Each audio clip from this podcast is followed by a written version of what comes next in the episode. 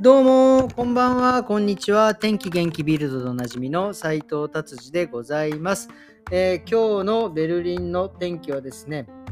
もう今日も最高の一日でしたね。もう夏日和、えー日中28度まで上がって、まあ、夕方、その暖かいまま温度が下がって、まあ、夜は非常に快適というような天気でございます。はい。では早速、えービルド行ってみたいと思います。えービルドでもですね、今日本でも話題になっていると思います。えーこの方、ナンシー・ペロペロシーさん、あ、ペロ、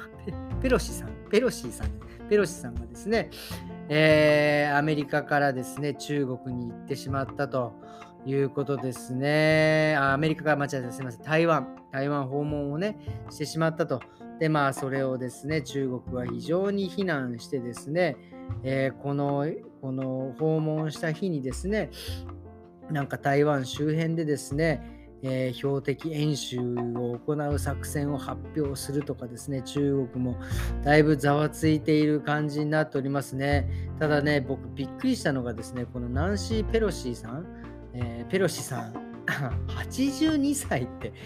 これすごいですよね。82歳でこのピンクのスーツっ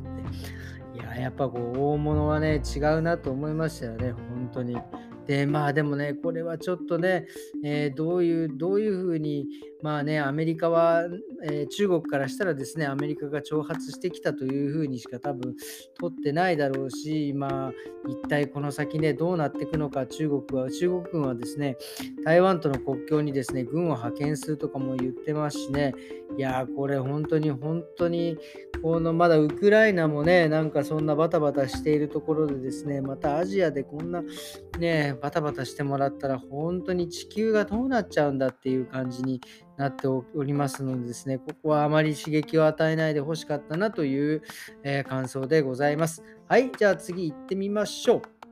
えーベルリンはですね、ベルリンもざわついてます。えーローリング・ストーンズさんたちがね、えー来たんですね、ベルリンに。で、ホテルアドロンっていうね、本当に高級ホテルにですね、泊まってですね、えーもうもう人がもうわさわさすぎて、もうおまわりさんが出てですね、えー交通を整理をするぐらいな感じですよ。もうすごいですよね。もう、これはもう、もう大スターですからね、そりゃもう、あの、もう、人がもうわさわさになるのは分かります。ただ、チケットがすげえ高えなと思って。いや、あの、チケットがですね、まあ、日本でもそうなのか分かんないけど、192ユーロからですからね、まあ、大体2万円、1席2万円以上で5万6千あ、5560ユーロまでっていうから、ね、7万ぐらいまで、すごいな。それでもやっぱりこういうね、伝説の、もう伝説ですよね、あのミュージシャンたち、もうね、生きるレジェンドというか、まあね、方たちのやっぱりコンサートを見るためにみんなすごいなっていうような、えー感じでございます。はい、えーそれでは、えー僕はね、あんまりあれなんですよね、そんなにこう、あのあまり思い入れがないのでですね、ただただすごいなって思うだけでございます。はい、えーじゃあ次のニュース行ってみたいと思います。次はですね、やっぱりドイツ。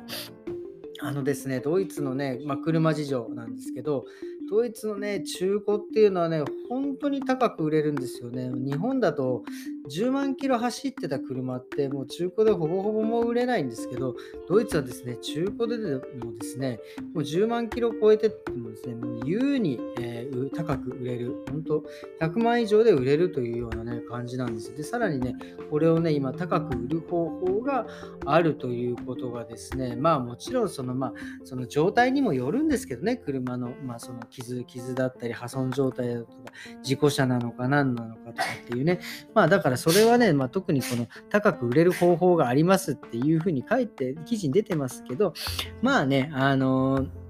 まあ、ドイツは比較的高く売れるっていう認識で僕は、えーこの記事を読みました。えーということでですね、えー車はこんな感じですね。はい。